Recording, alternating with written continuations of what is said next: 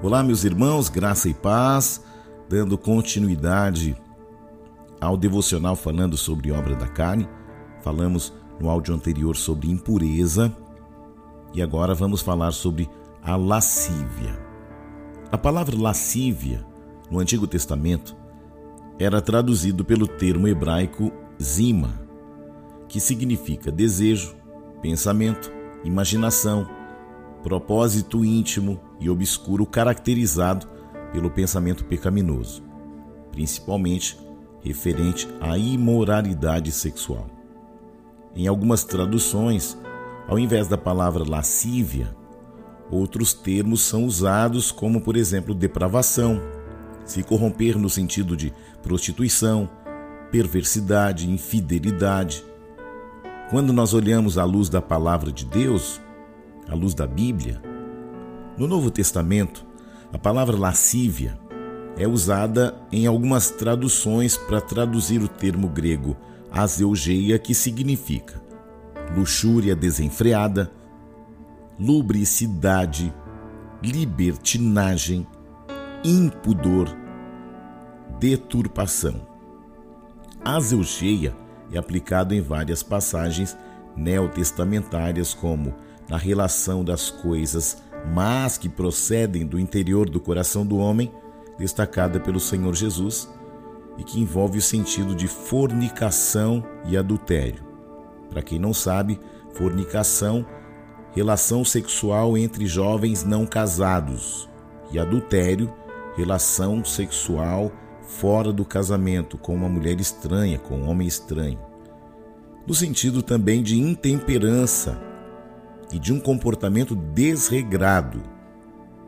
O apóstolo Paulo usou o termo principalmente no sentido de sensualidade desenfreada em dois Coríntios doze, vinte e um, em Gálatas cinco, dezenove, quando ele escreveu ao povo de Éfeso no capítulo quatro, no versículo dezenove. O apóstolo Pedro também usou um termo grego é, no mesmo sentido de sensualidade, segundo Pedro dois. E por último, algumas traduções bíblicas usam a palavra lascivo para traduzir o termo grego pôneros, que significa imoral, tanto no sentido físico como também no sentido moral. Amém? Quem está aí? Mas, apóstolo, qual o perigo da lascívia?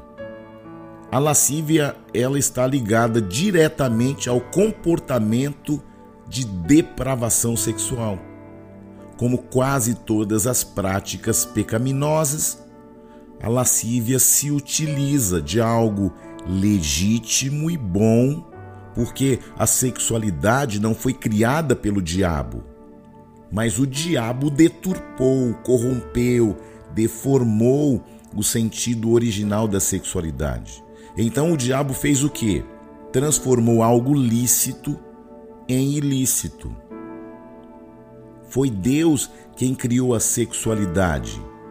Mas o diabo, depois da queda do homem, ele tornou a sexualidade como algo corrompido. Porque a sexualidade, quando praticada dentro do casamento, dentro dos padrões, de acordo com a vontade de Deus, ela é abençoada e autorizada por Deus. Quando nós lemos a carta aos Gálatas cinco, dezenove, o apóstolo Paulo inclui a lascívia como uma das obras da carne e em seguida faz um alerta de que aquele que pratica estas obras não herdarão o reino de Deus, Gálatas cinco, vinte e um. Mas eu creio que você já compreendeu isso, que você já compreendeu a lascívia. Mas agora, como vencer a lascívia? Paulo, ele considera o tamanho da dificuldade que temos em resistir à concupiscência da carne. Mas ao mesmo tempo, o apóstolo Paulo vai nos ensinar os segredos para vencê-la. E ele vai dizer que nós só podemos vencer através da capacitação do Espírito Santo que habita em nós e que poderemos alcançar uma conduta de vida que agrada a Deus. Então, eu e você Devemos evitar a todo custo qualquer situação que desperte em nós desejos e pensamentos impróprios, voltando nosso pensamento a Cristo e nos mantendo firmes. Nós podemos pensar que não seja fácil vencer, mas há uma boa notícia para mim e para você. Gálatas cinco, vinte e quatro diz: os que são de Cristo crucificaram a carne, suas paixões e concupiscências. Mas o que isto significa?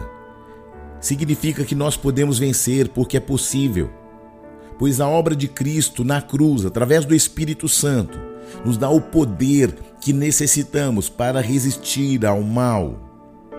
Nós precisamos ouvir os conselhos que Paulo deu a Timóteo. Em dois Timóteo dois, vinte e dois, foge também das paixões da mocidade e segue a justiça, a fé, o amor e a paz com os que, com o coração puro, invocam ao Senhor.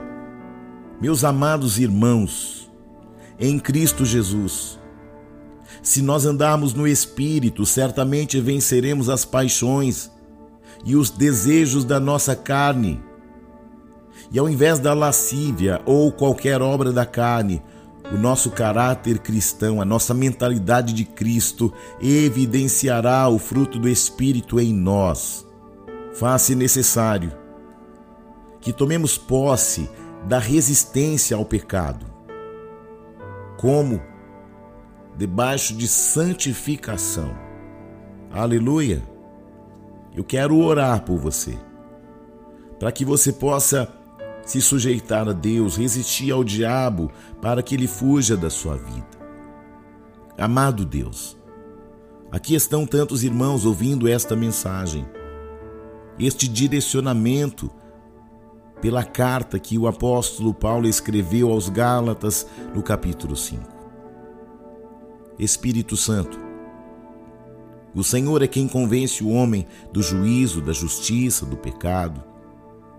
Fortalece, Pai, o coração deste homem, desta mulher, deste jovem, que eles não se percam no pecado, na lascívia, na impureza, na imoralidade, que eles não permitam que a sua mente seja contaminada com o pecado. Senhor, que suas vontades sejam crucificadas na cruz, que eles possam entender, ó Deus, que a Tua verdade nos liberta. Senhor, sabemos que Satanás, o Senhor Jesus já triunfou na cruz sobre ele, sobre principados e potestades. Mas nós ainda estamos num corpo carnal, num corpo de pecado. Mas hoje, Senhor, fortalece a cada pessoa que ouve esta oração, para que ela possa, Senhor, ter forças para vencer,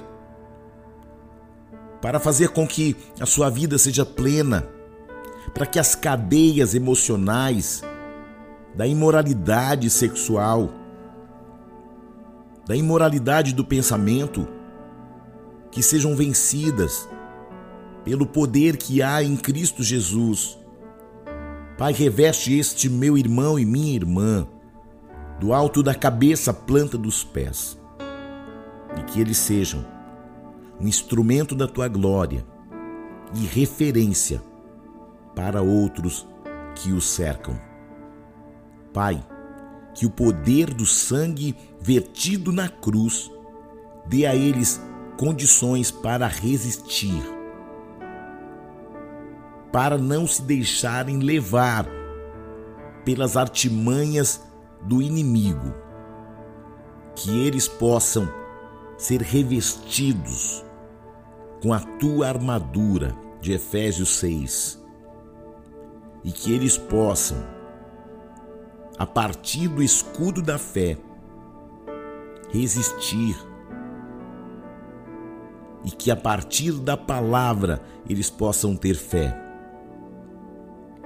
Que o Senhor os fortaleça todos os dias, em nome do nosso Senhor e Salvador Jesus Cristo, o Filho unigênito de Deus.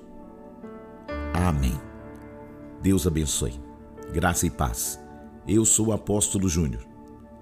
Que o Senhor fortaleça a você nesta jornada da vida, para que você possa entrar pelas portas da salvação. Deus abençoe. Graça e paz.